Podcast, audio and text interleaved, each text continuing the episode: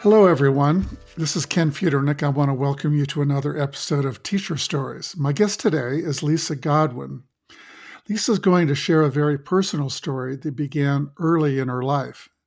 It's a story she kept secret until very recently, and, and soon you'll find out why. I'm going to ask her to reflect on the lessons she's learned from her experiences uh, as an educator now, and really to uh, talk about how those lessons might apply to educators and parents, especially now in the midst of um, the COVID 19 pandemic.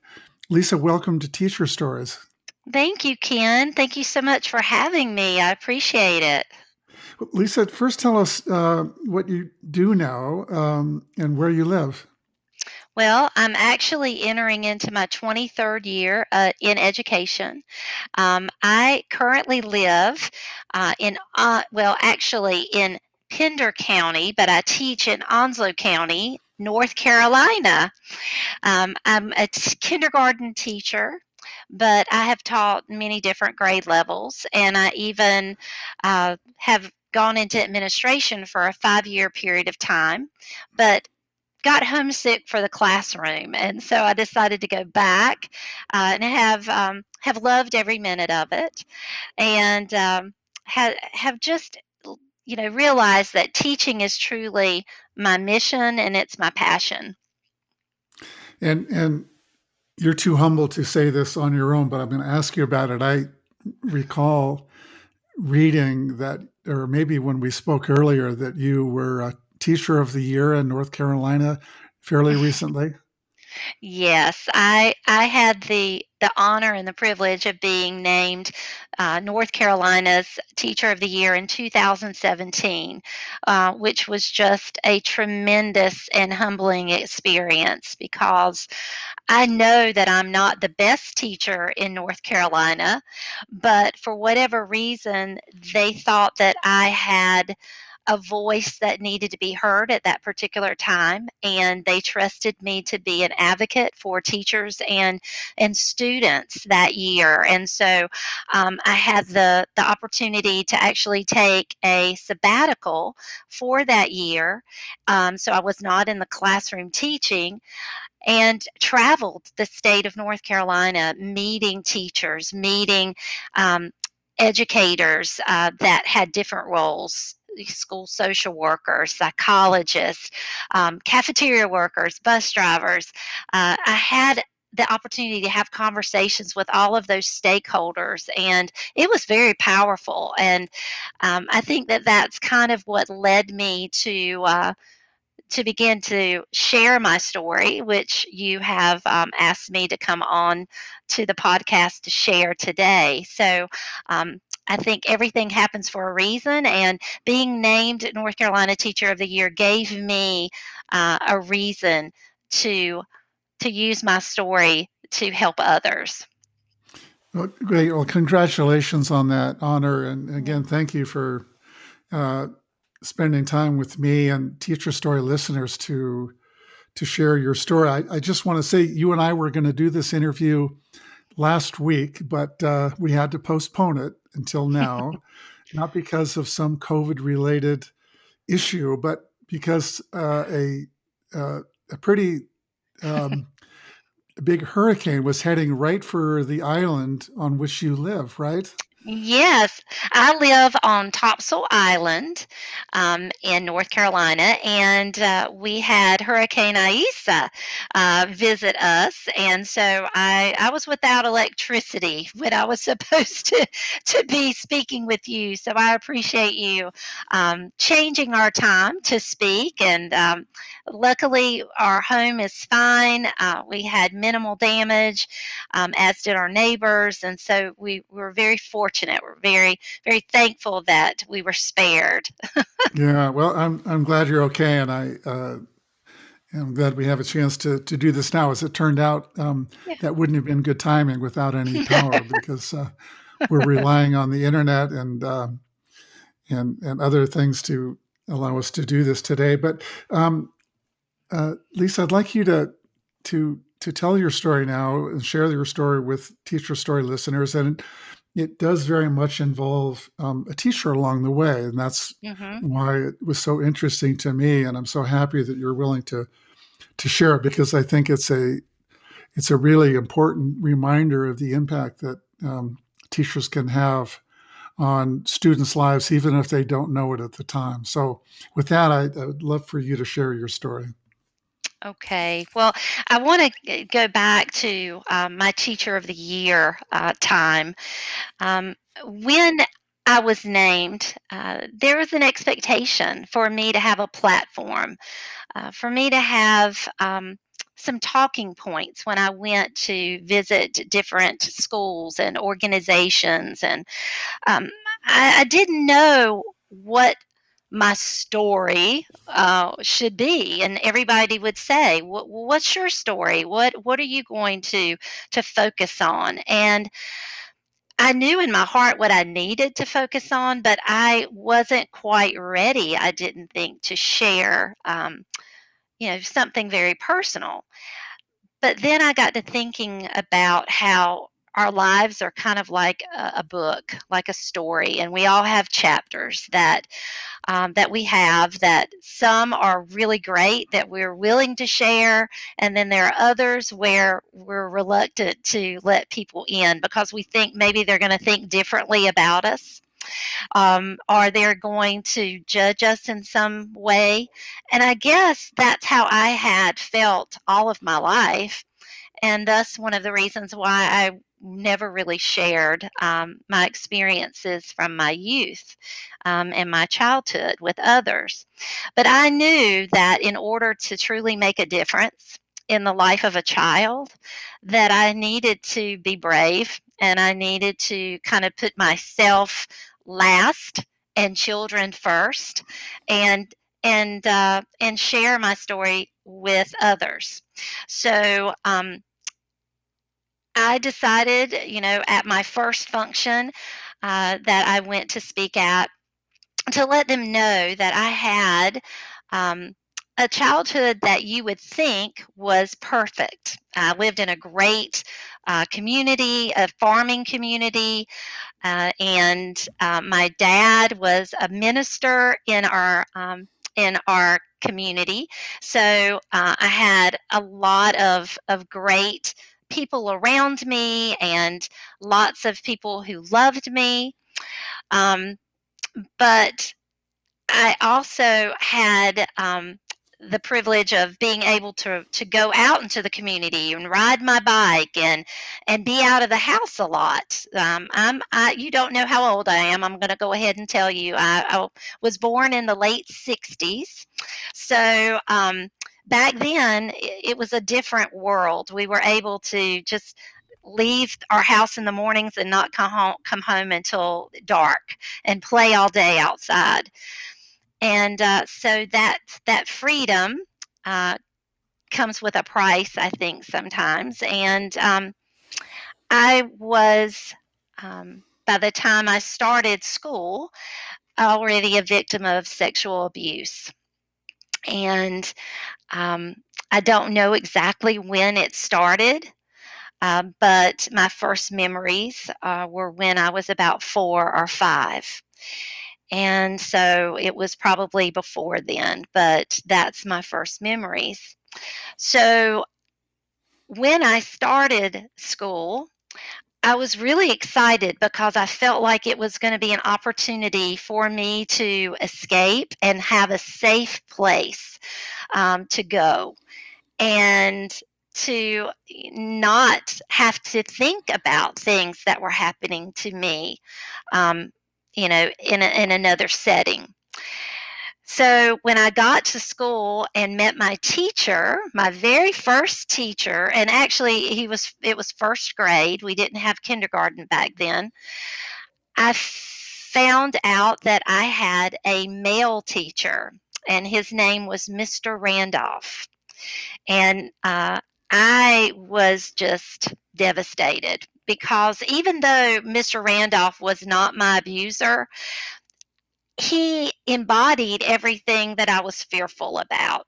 You know, he was male. He was, you know, uh, strong and, and powerful, and he held all of the the cards. He was going to be in charge of me, and I I didn't like that because I had already built up these walls to protect myself. And I felt like, oh my goodness, now I'm going to be with this strange man all day. What if he does to me what this other person is doing to me? So immediately I acted out.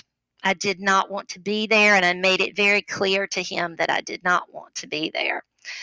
Um, but I was very fortunate that Mr. Randolph uh, was not the type of person to give up on a child. And he didn't take my reluctance to warm up to him or to uh, to be compliant with his his directions or whatever. Um, he didn't view that as me being a difficult child. He viewed me as a child that just needed extra, extra patience, extra um, care, extra uh, attention. And he gave me that. And Lisa, at that time, um, there was no one else that knew anything about this, and so no, you, I had yeah, I had not told my parents. My mom, my dad did not know. I had not told a single soul because this other individual had, you know, told me that I was not to tell. And now looking back as an adult, I know that I had been groomed. I guess that is the word now that is used. I was groomed and I, they had the power. I didn't have the power. And so no one knew. So you couldn't, when you were assigned to Mr. Randolph, you couldn't go to someone, your parents, and say, you know, um, I'm not comfortable having a man as a teacher, and you know why. Uh, no one mm-hmm. understood uh, no. what you were going through, and and you did not feel free to share it at this point in your life.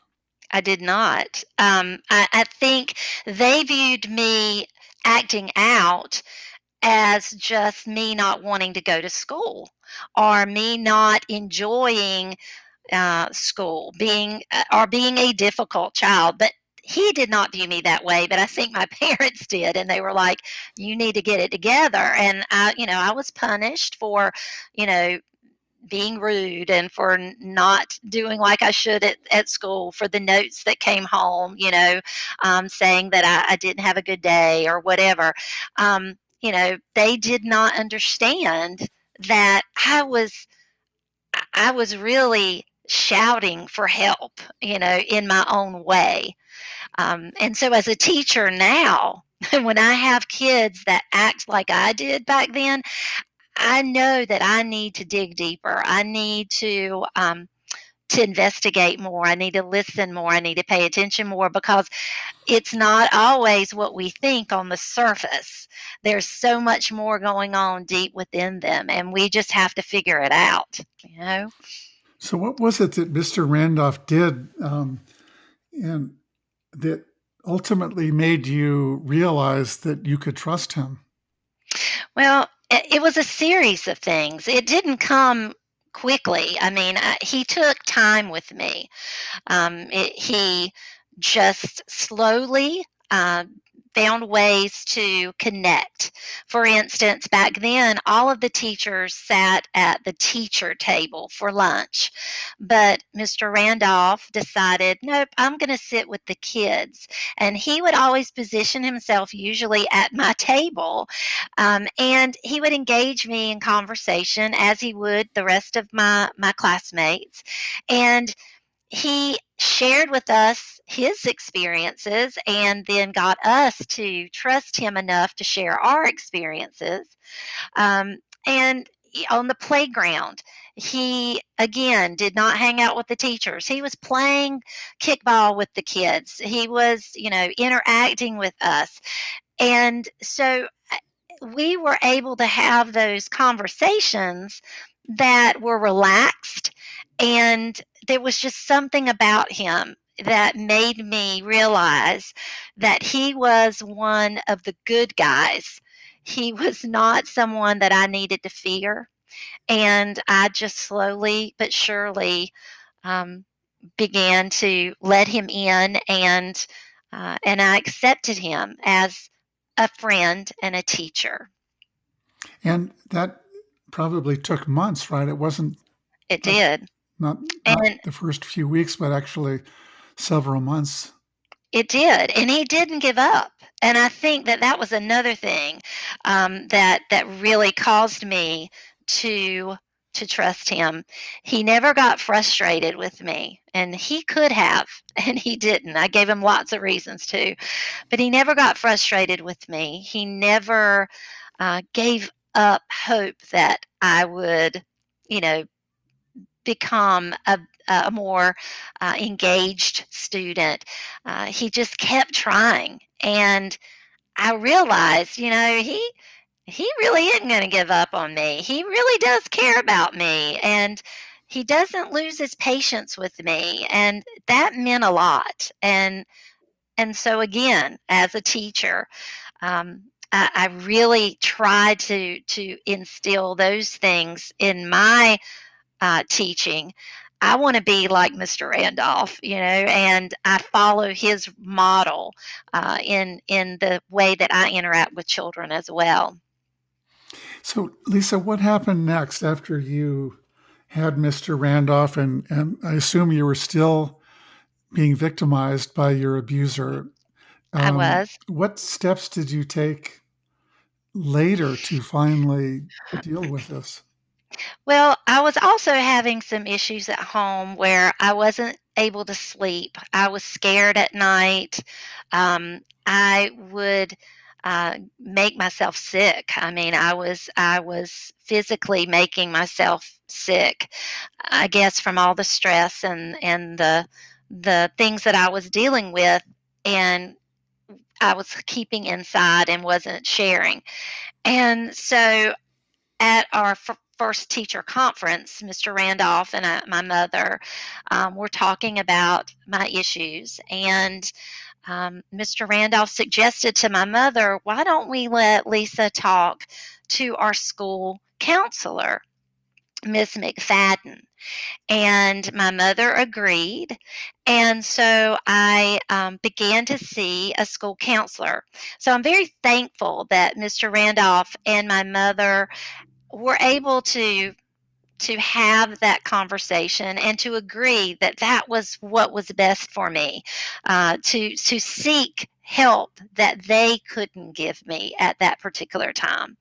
And so that is when another very important uh, educational stakeholder entered into my life and began to to change me. And what uh, happened as a result of that relationship with Miss McFadden?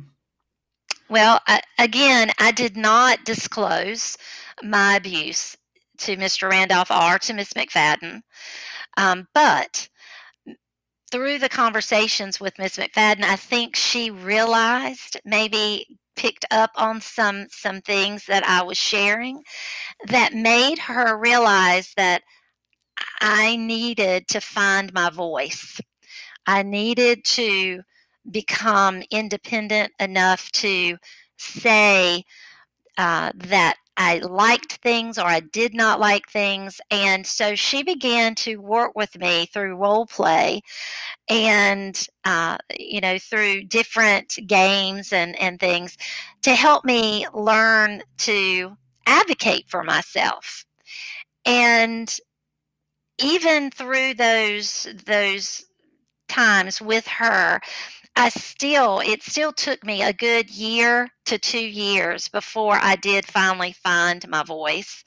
Um, and I was in a room with my abuser and my and actually another uh, adult.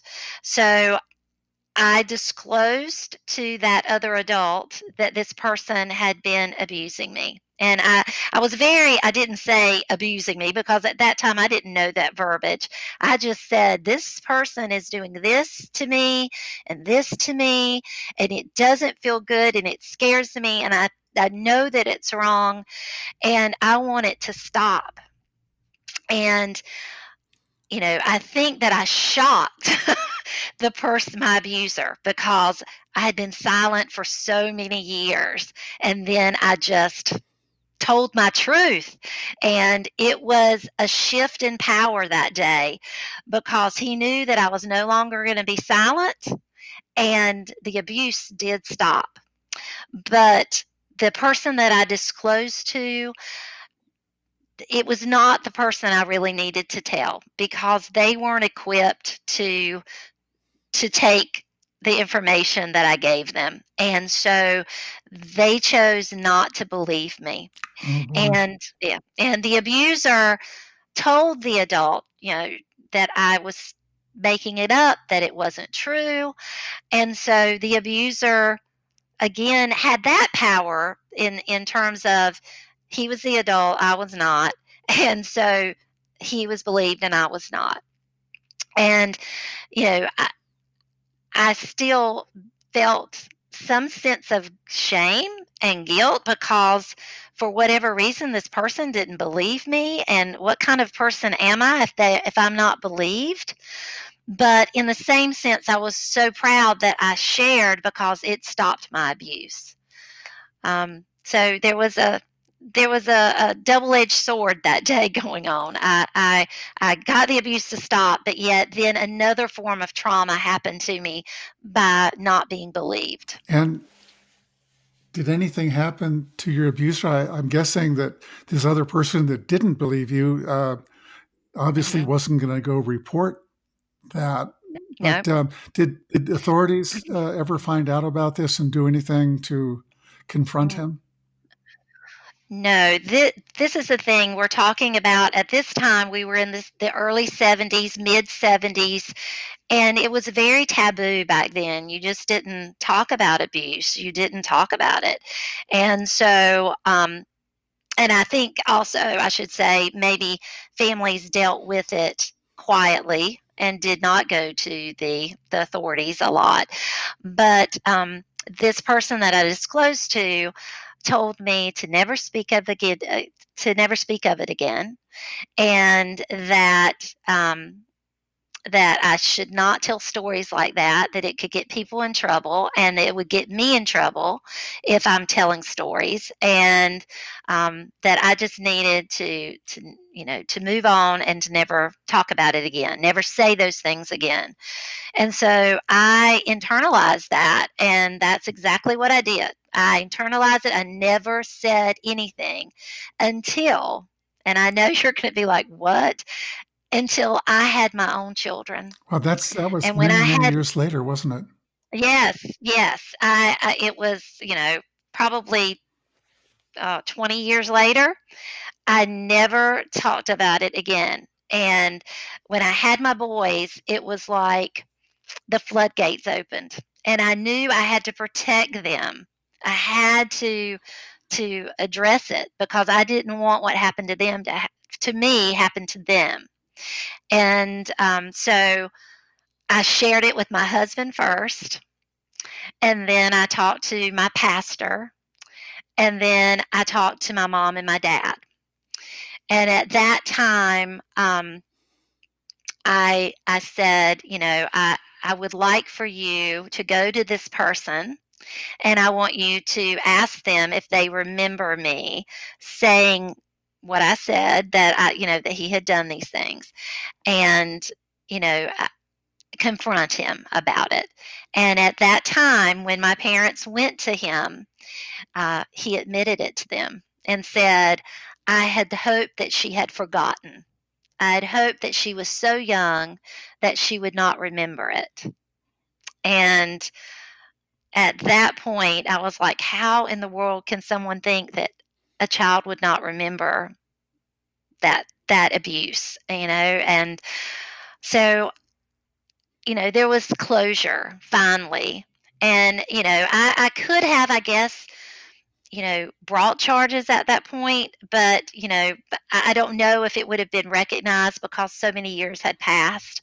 But i was just happy with closure and finally being believed you know that that was the main thing to to finally have someone say that and admit that they did it and you know for me to have my truth and lisa in all those um, intervening years when you didn't tell anyone it was your own secret um, how did it mm-hmm. affect your life because i'm sure that you had memories of it or perhaps you tried mm-hmm. not to to have it come up well i I really blocked it out uh, a lot. Uh, I, I had to, but my relationships with with males continued to suffer. I I continued even you know after the abuse stopped to to kind of arm myself, you know, and protect myself if I was in a room um, with, you know,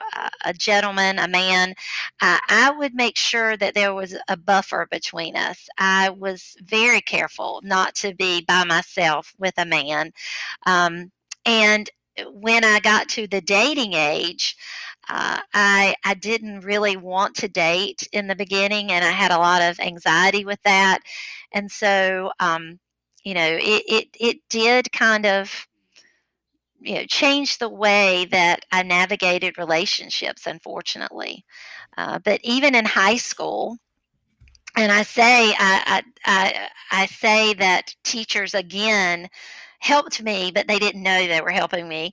Uh, when I went to middle school and high school, I threw myself into activities. Um, if you were to look at my yearbook, you would think that, you know, I was on every page and I was a very popular person. And you would be right to some extent. I was on every page of the yearbook, it, but it was because I signed up for everything. I was in every club. I was uh, I, I did sports. I did drama. I did everything. Newspaper, yearbook, because I wanted to be at school.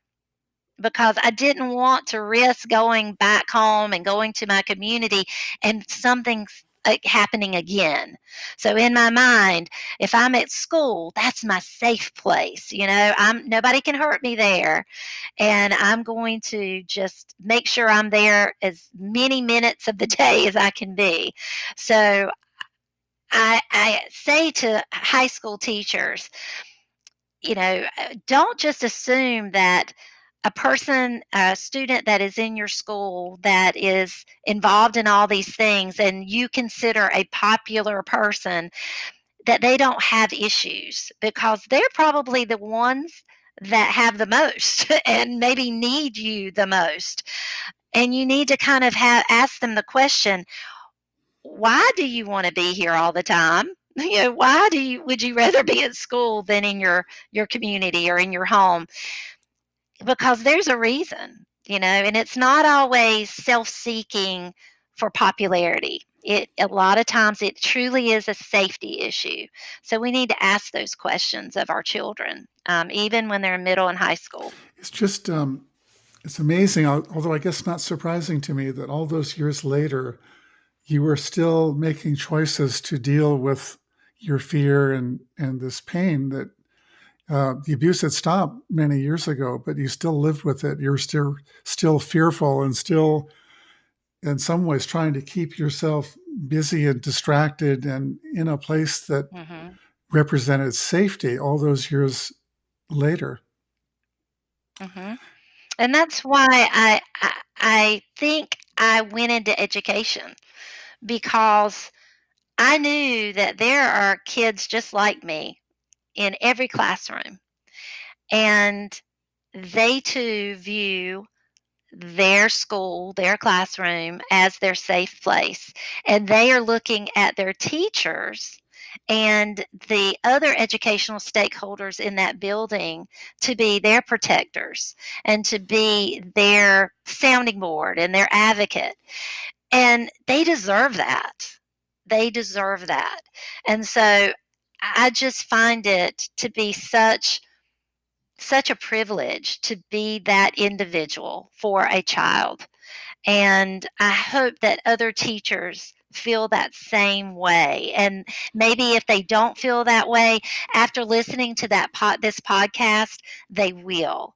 Um, that's my hope. So, Lisa, um, when we started this interview, you I asked you about being Teacher of the Year and people said, "Well, what's your story?" and and you weren't mm. really sure what it was, but I gather that mm-hmm. this was the story you decided to share. Um, what was it like for you to share it publicly for the first time? It was it was very scary um, because again, like I said in the beginning, you know, y- you worry that people are going to to view you in a different way, and they're going to maybe treat you differently, or um, or think that um, maybe you deserved it or you did something to cause that person to to you know do those things to you. And and I, I was really scared to open myself up like that. Uh, and so after the first time i shared it i had several people coming up to me afterwards and saying that happened to me too or oh my goodness i'm so glad that you shared. I've never told anybody my story either. Can i can i talk to you? And so i not only became an advocate for students in the classroom that year i became an advocate and a sounding board for my colleagues and that blew my mind. I mean i was like wow how how wonderful is that that that these people trusted me enough to share their stories and for me to be that first person that they told. I, I, cannot i cannot even tell you what that meant to me. And so that inspired me to continue so the next time you know I, it got a little easier to share because i knew somebody in that in that auditorium was going to to to make a connection. And it got to be kind of not a joke but it became a saying with me and my husband before i would leave to go to an event. He would say honey even if it's just one person that you reach and you touch today then it's worth it.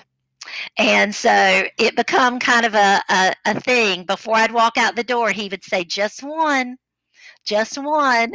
And so that is the way I approached it as I told my story. If I just help one person, one child, one one teacher, one principal, that's all that mattered to me. Lisa, if there's someone out there listening to this podcast episode and they too uh, have been or are a victim of abuse, mm-hmm. what would your advice be to them right now and, and if it, perhaps they haven't told anyone or they've told someone and they didn't believe them like um, yeah. you know uh, similar to what you experienced when you first uh, told someone? Yeah.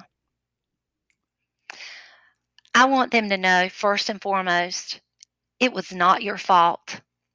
Let that go. It's not your fault. And you need to let go of the shame. If you are feeling shame from it, let it go. Because you you are better than that. You didn't ask for that and you you are are rising above it. And you just need to realize that you are special, you are unique. And your story, even though has some trauma and pain, you are a survivor.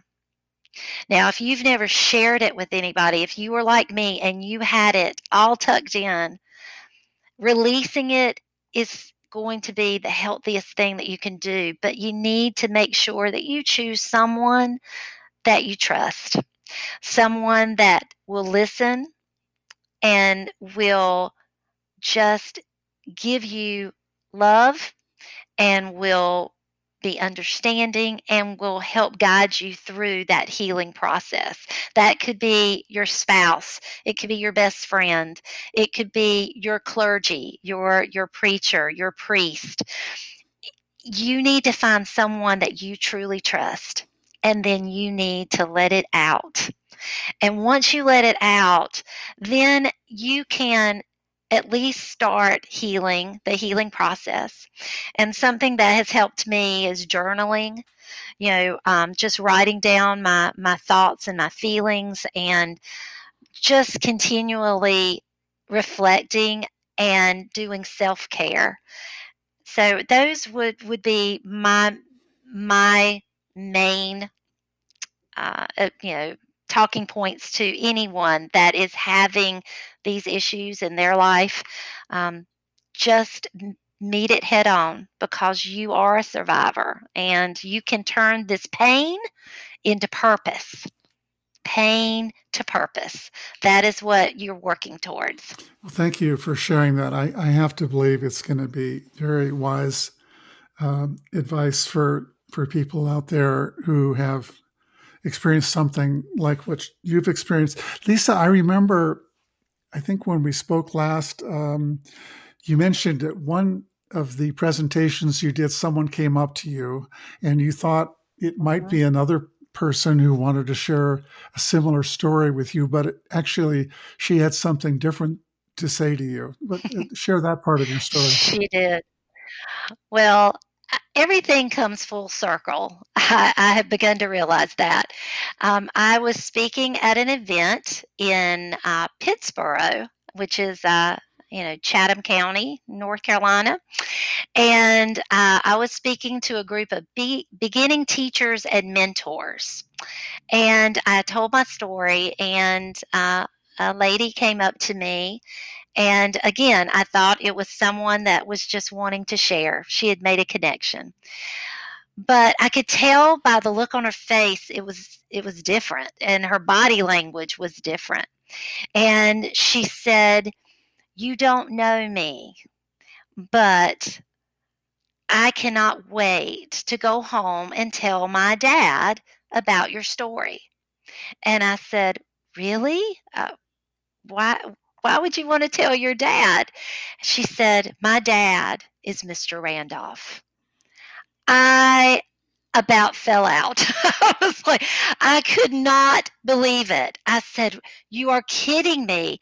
She said, No, my dad is Mr. Randolph, and I am a teacher myself because of him.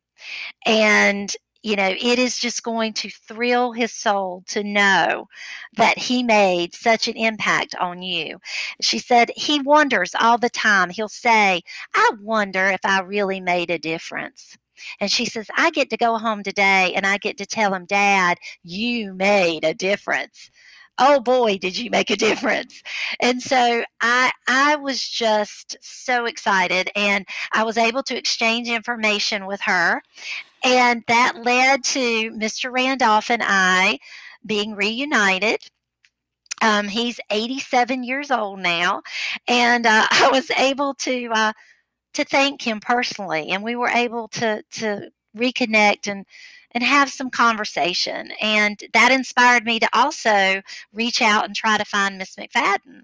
And so I was able to do that as well and um, was able to thank her and let her know what a difference she made in my life. So, you know, both of them commented on how it was such you know, a pleasure to find out years later what an impact they made. So um, I was so glad I had that opportunity.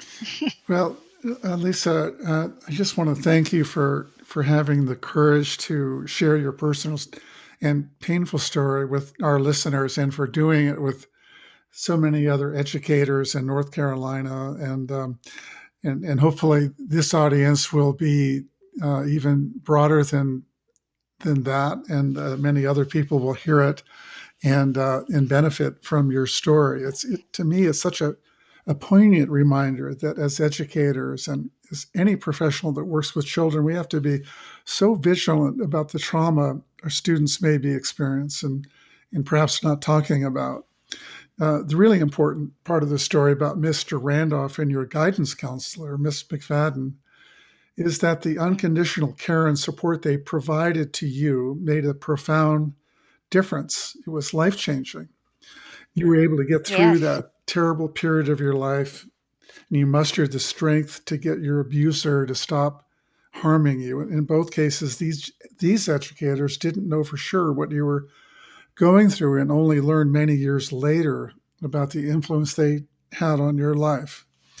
And I'm sure today, Lisa, you're having uh, a, an important impact on your kindergartners. You're certainly having an important impact on your on your colleagues. Um, and uh, as as a former educator myself, I'm just proud to be associated with with people like you who have the courage to uh, to to tell your story. And I appreciate you telling it with our uh, teacher story listeners. Thank you. Um, well, this concludes another episode of Teacher Stories. Uh, thanks for listening. If you have a story of your own you want to share, you can go to teacherstories.org and tell us about it. You can also go to teacherstories.org and submit a written appreciation about a teacher that made a difference in your life. And uh, if you happen to know the email address of that teacher, we will forward your appreciation on to them so they have a chance to see it um, the way the rest of the world will have a chance to see it.